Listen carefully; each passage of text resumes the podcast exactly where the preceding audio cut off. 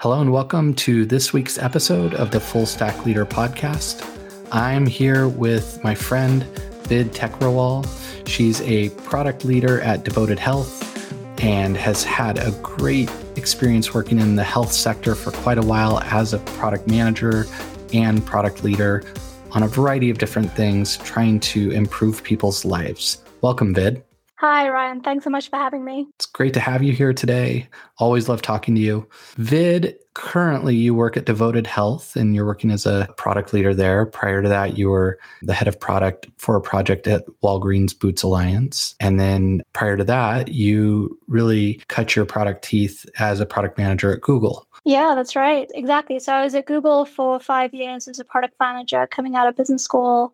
And then I was head of product for the healthcare innovation team at Walgreens uh, in Chicago. And then I joined Devoted Health earlier this year as a product leader, focusing on membership operations. I think one of the interesting parts about your career path is actually the locations in which you've worked and you've been. I know you were in, in the Bay Area for the first part of it. Then you went to Chicago. You're in Southern California working with a Boston company. Do you notice a different flavor in the different cities and environments that you're doing tech in? Yeah, definitely. That's a really good point. When I was at Google, I was in the Bay Area. So I was in Mountain View first, and then I moved into the city. So I was living in Soma for a couple of years.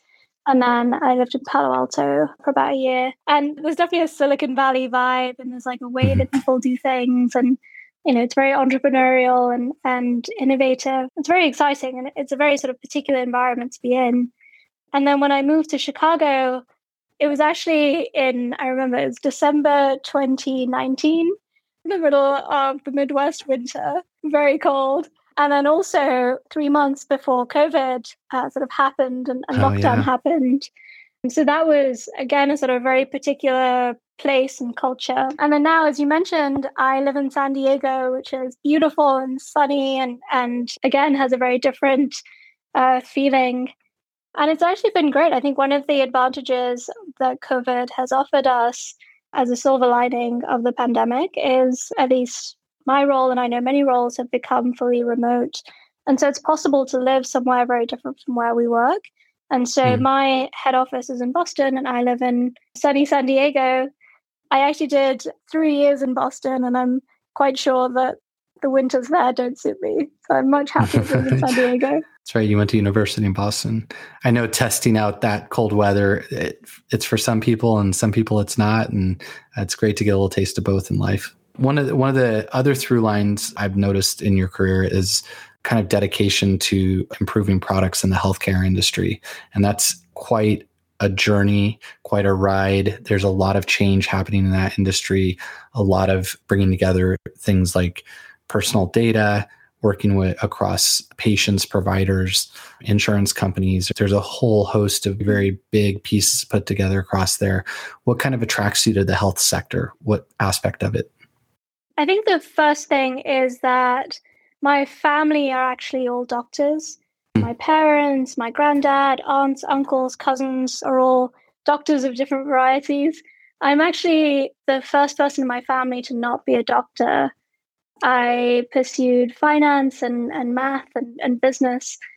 And really, it was at business school that I discovered technology as a career path. It just happened to mm. be that the person I sat next to my first day at business school used to be a product manager at Google. And that was really the first time I even considered Google as a place to work and technology as a career path that I could possibly look at. And so I sort of took a different path. And I'm, I think there's something inherent um, innately inside of me that kind of brought me back to healthcare. I grew up listening to my parents talk about their patients and, and the care and attention that they gave to the people that they were looking after. And so there's something inherently inside of me that wants to care for people and really cares about making people's healthcare better.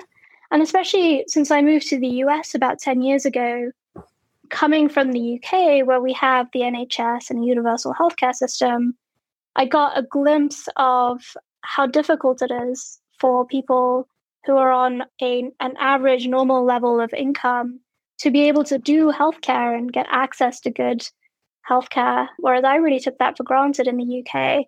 And something about that really drew me as a person who has both access to that and some skills and technology and some knowledge of healthcare that I can possibly make a difference. And that that's very inspiring to me. And so when I was at Google, I actually started in uh, a more technology-focused team. So I was looking at uh, kids and families products uh, across Google.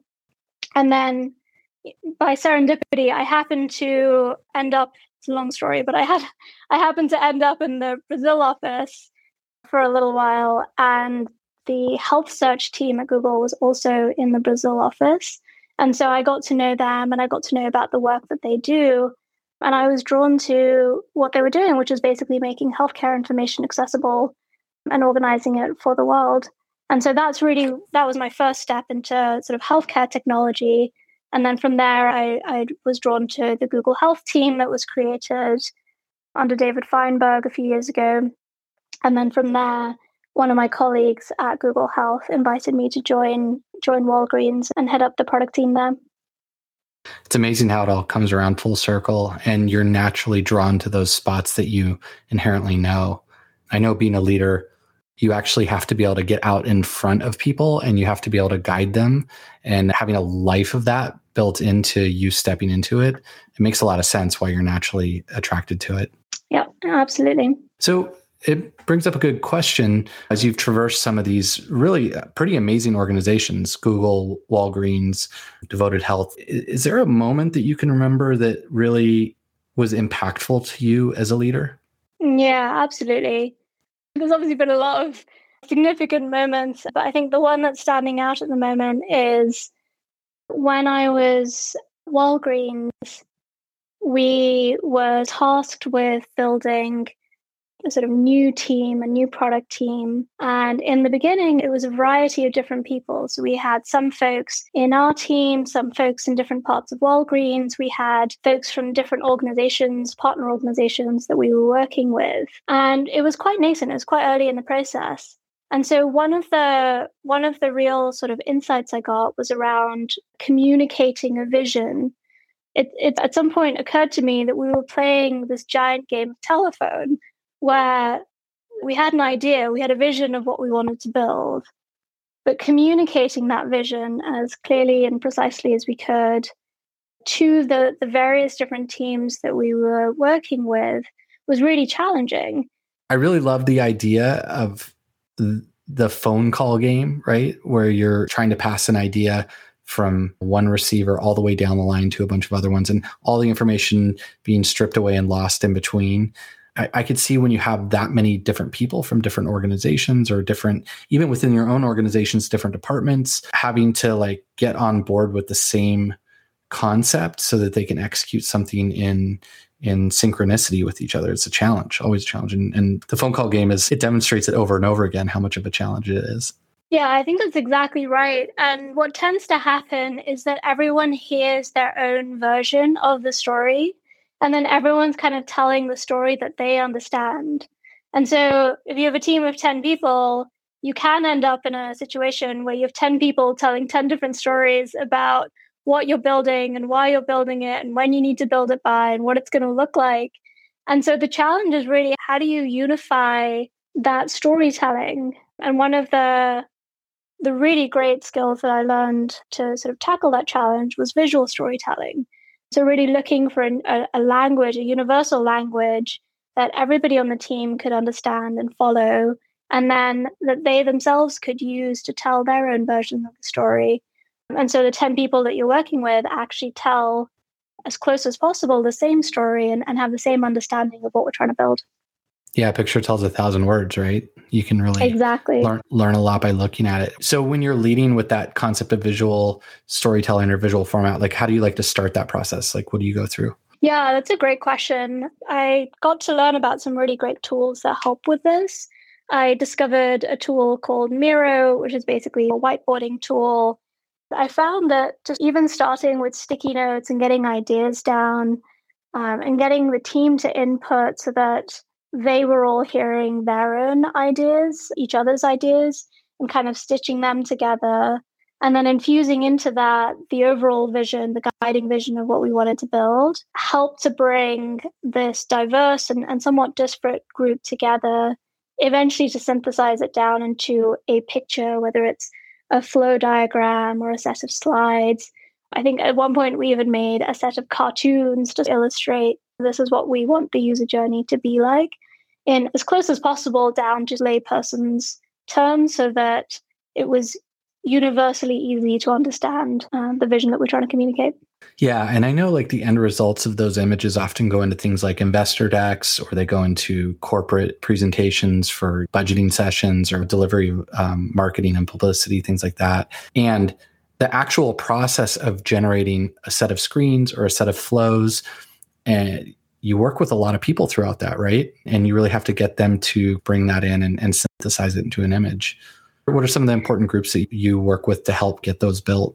Yeah, that's exactly right. So we worked with, if I just work upstream to, to downstream, we worked with leadership to understand what do we want to build, why do we want to build it, how does it integrate into our existing strategy, and really kind of getting those inputs and, and that feedback. And then we worked closely with a sort of series of some of those same folks that you would expect for any tech development, product managers, designers, engineers, um, writers.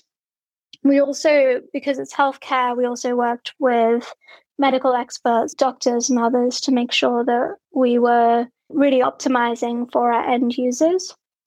In our particular case, a lot of the products that we were designing, we intended to be used by more senior users, age sixty-five plus.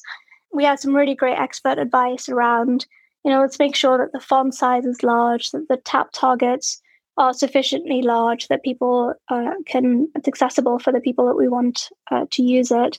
And we don't have sort of tiny text and tiny tap targets and, and things like that. Yeah. You said something that was kind of interesting to me about really thinking about how to optimize the visual perspective for an audience that that may need to be able to see it in a different way than the average person. And I think that goes into all perspectives of design and product design, but also into leadership itself, right? Because people can't always see things or read things in exactly the same way. And I really like the concept of thinking about accessibility, not just on a website, but accessibility in terms of vision too. I think it's an interesting concept. Yeah, absolutely. I, I think getting to know your user and really understanding in depth what are their particular needs is so crucial to this. And then I think to the point of, of that universal language, like being able to translate those requirements of we need large text, we need large tab targets. We found that using universal tools to go along with that universal language of storytelling, so tools like Jira, um, Confluence, others to really hone in and provide like very clear instructions for the people that we were working with and help in that translation process in the game of telephone that we're playing so that we have visual artifacts and technical artifacts that are all kind of telling the same story in, in increasing levels of granularity throughout. That's amazing. Yeah. Do you think that part of your job in the product leadership position was to make sure people remembered that they were designing this for a specific type of audience or maybe several specific types of audiences? Yeah, absolutely. I think it's very easy for people to fall into designing for themselves. I think it's just like a very natural trait of like, oh, well, I would like it this way, so I'm going to design it that way, or I'm going to engineer it that way. And I think it's particularly hard to build for groups that are different from ourselves or differently abled or have different preferences. And I do think that it's creating that awareness and then the commitment to continually, you know, sort of repeat ourselves and remember that we're designing this for someone who's not like us. I love that. That's great. All right. Well, thank you. It's, it's great to hear about um, what you've done in the past, as well as the things that really affected you. One very important thing is clear from Vid's experiences. Great communication is central to great leadership. How we inspire teams requires a consistent accessibility of vision. Additionally, a great leader has to get to know the customer's perspective of that vision in depth and have the ability to translate it across a number of key contributors. Vid has seen a lot of success harnessing visual storytelling that allows a leader to speak across many different skill sets and team members. The common language of vision always plays a key role in bringing projects to life. Welcome back, everybody. Today, we're excited to have Vid Techrawal with us, and she's going to run through her top five leadership tips for you, things to keep in mind as you go through your leadership journey. So without further ado, let's jump in. Vid, maybe you can tell us your first leadership tip. Yeah, so my first leadership tip is people first. And I think about this in a couple of different ways. For me, business comes back to the people that you're working with. Firstly, the users. So as a product manager, the thing that I think a lot of my time and attention is spent on is the user. Who am I building for? What do they need? What's going to delight them? And that really becomes my North Star for a lot of what I do. And it drives a lot of the, the conversations and the initiatives that I put forward. And then I think the second part of people first is uh, the relationships that I build with my colleagues and with Um, sort of other people in the industry. This becomes particularly important when I'm thinking about managing up and managing down and managing across and the people that that I surround myself with. Several times in my career, some key decision or some key action ends up being taken just because I have a really good relationship with a person and I can have a direct conversation with them and often cut through a lot of other noise and, and just get to the heart of the matter. And I, I personally think my values, the relationship comes first, and I'm willing to sacrifice a lot of other things to build and maintain relationships with people. That's amazing. Yeah, I agree. The other thing that I think is really important with people first is the notion of psychological safety. So there was a, there's actually a research project done at Google a few years ago around what makes teams successful. And it was really interesting because it found that regardless of skill or performance or knowledge level, the number one thing that made teams successful was how much psychological safety there was in the team. And so one of the things that I optimize for in um, a new company or a new initiative or a new project is really setting the guardrails around creating psychological safety for the team to work together well. And I've seen that play out where you don't even necessarily have the most skillful team um, or the most experienced team, but if they gel well together, they have that connection, they have that sense of safety with each other. I've seen teams be able to do really amazing things just from that. I really love that idea. It's actually the first time I've heard it synthesized exactly like that, but it does foster a great sense of collaboration amongst people, which the more people you have working on a problem, the the better the chance you're going to come to some kind of great solution for it. And we are creating things for people to engage with. So I think really thinking about that, not just on the product level, but thinking about it as we are actually building things and putting them together and how they impact us in general. So it's amazing. All right, let's jump to your number two. Yeah, so my number two tip is purpose. And the way that I experience purpose is finding, discovering, excavating, kind of doing the internal work to figure out what is my purpose inherently.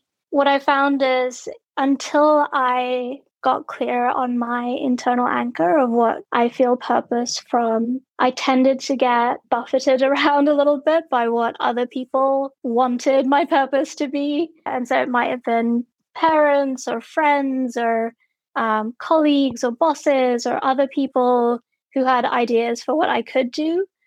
And luckily, I had a very supportive family who who gave me the space to do that. But really, I think until I was able to anchor into this is what I want to do, I wasn't able to to really hone in on what was best for me, if that makes sense. Yeah, it makes a lot of sense. And I think it ties back into this kind of theme of helping people with their health throughout their life and like growing up with people that did that. And not that that had to be your purpose, but it makes sense that might be an ingrained piece of you. Yeah. And actually last year I had the chance to maybe for the first time sit down and ask that question over the Christmas holidays. And what emerged for me was that I want to age or I want to help people age well and die well with joy and dignity. And that has an inherent resonance for me internally that then induces a passion and desire to do whatever I can to make that happen. Wow, what a great theme for life. That's amazing. On that note, that, that was a pretty big statement. On that note, let's jump into your number three tip. Yeah, so my number three tip is around product. and developing an obsession for the quality of a product. I guess first I should say that for me, product is the outcome of the first two. I think once I get clear on who do I care about, who am I solving the problem for? So in this case, I want to solve a problem for seniors, for people age sixty-five and older who are aging, and I want them to age well with joy and dignity. And so once I'm clear on, on who are the people and what's the purpose I'm solving for, then I focus on what's the product that I want to build that's going to solve that problem for those people. Not the other way around, right? The other way around, you're basically a hammer looking for nails rather than actually um, getting a hold of a real tangible problem and then wrestling with it, which can be much harder, but I think ultimately is more fulfilling and more productive. Yeah, it's a it's a classic classic case of, do you go look for a market or do you find the thing that is going to have a market around it? And I think that there's a wide variety of people that forget to actually get to the core of those things before they they really engage in developing a product or developing their own career as a leader as well. Yeah, exactly. And I, and I think there's there's sort of like a there's an obsession that sets in once you really focus on that, of increasing the bar for the quality of that product and making it as delightful and as amazing as you possibly can for those people. And I'll tell you, it still it like breaks my heart every time I, I see a product or I use a product that just is janky and doesn't let people do what it's clearly designed to do. And so when I'm working with teams to build products, I I, I like to inculcate that into our culture of of making this a really amazing product for the people that, that are going to use it. Awesome. All right. Tell us number four. So number four is building on top of that notion of raising the bar for making products really amazing. Number four is to learn and iterate and to have relatively small iterative cycles where you're constantly improving the product and improving the team processes, even if it's one percent a day, so that it's getting incrementally better over time. The converse of, of this that I've seen a few times that, that hasn't always worked out very well, or I can't think of an example when it has worked out well, is when you have a big bang approach where you say, I'm going to design the perfect product, I'm going to define it all out, and then we're going to spend a year building it, and then we're going to launch it. It's going to be amazing. That rarely works. In my experience, you're much better off starting with the easiest thing. We actually call it a skateboard here, where you build the skateboard, not the car, and then you just get started. And then each day you build upon it and you iterate upon it and you gather the feedback that you need to hone it to be that delightful product that your users are going to use and love. Yeah, it's it's an interesting topic because there is a notion of, what I see, at least working with a lot of different companies, is we'll see engineering kind of driven organizations that tend to be a lot more iterative, discovering kind of that M V P and, and then like carving away at what the bigger answer is, or taking a skateboard wheel to a car wheel might be a good example. And then you also have the concept of more business driven organizations that probably need to, for the investment, they also need to make sure that there is the right kind of like thing being spent on the level of investment that's going into it. And so that you see a little bit of different approaches, these sometimes hybrids of the two. But yeah, I, I think as you're engineering great solutions, absolutely learning along the way is vital. Absolutely. Yep. All right. And that actually leads us into your number five tip. What would you like to share? Yeah. So the number five tip builds on that. And it's basically around feedback loops. The teams that I've seen that do really well have really great feedback loops ingrained into their team's processes and the team's culture. First of all, from their users. So having that feedback loop of you build a feature, you put it in front of users, you get their feedback, and then you actually change something based on, on the feedback that was given. And the teams that I see that have done this really well end up creating really amazing products, making a big impact for their users.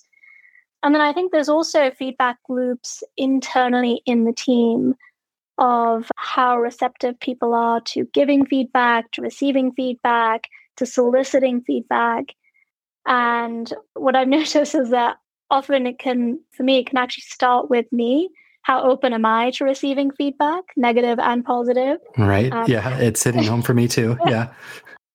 Right. It's always hard to solicit feedback, or if someone gives you constructive or negative feedback, it, it's very easy to get defensive. And then if I can cr- create a safe space and avoid getting defensive and make it safe for them to give me feedback, then that starts to give permission for other people to give feedback, to give me feedback, to give each other feedback. And then you can start to create these healthy feedback loops to, to sort of self-correct as a system.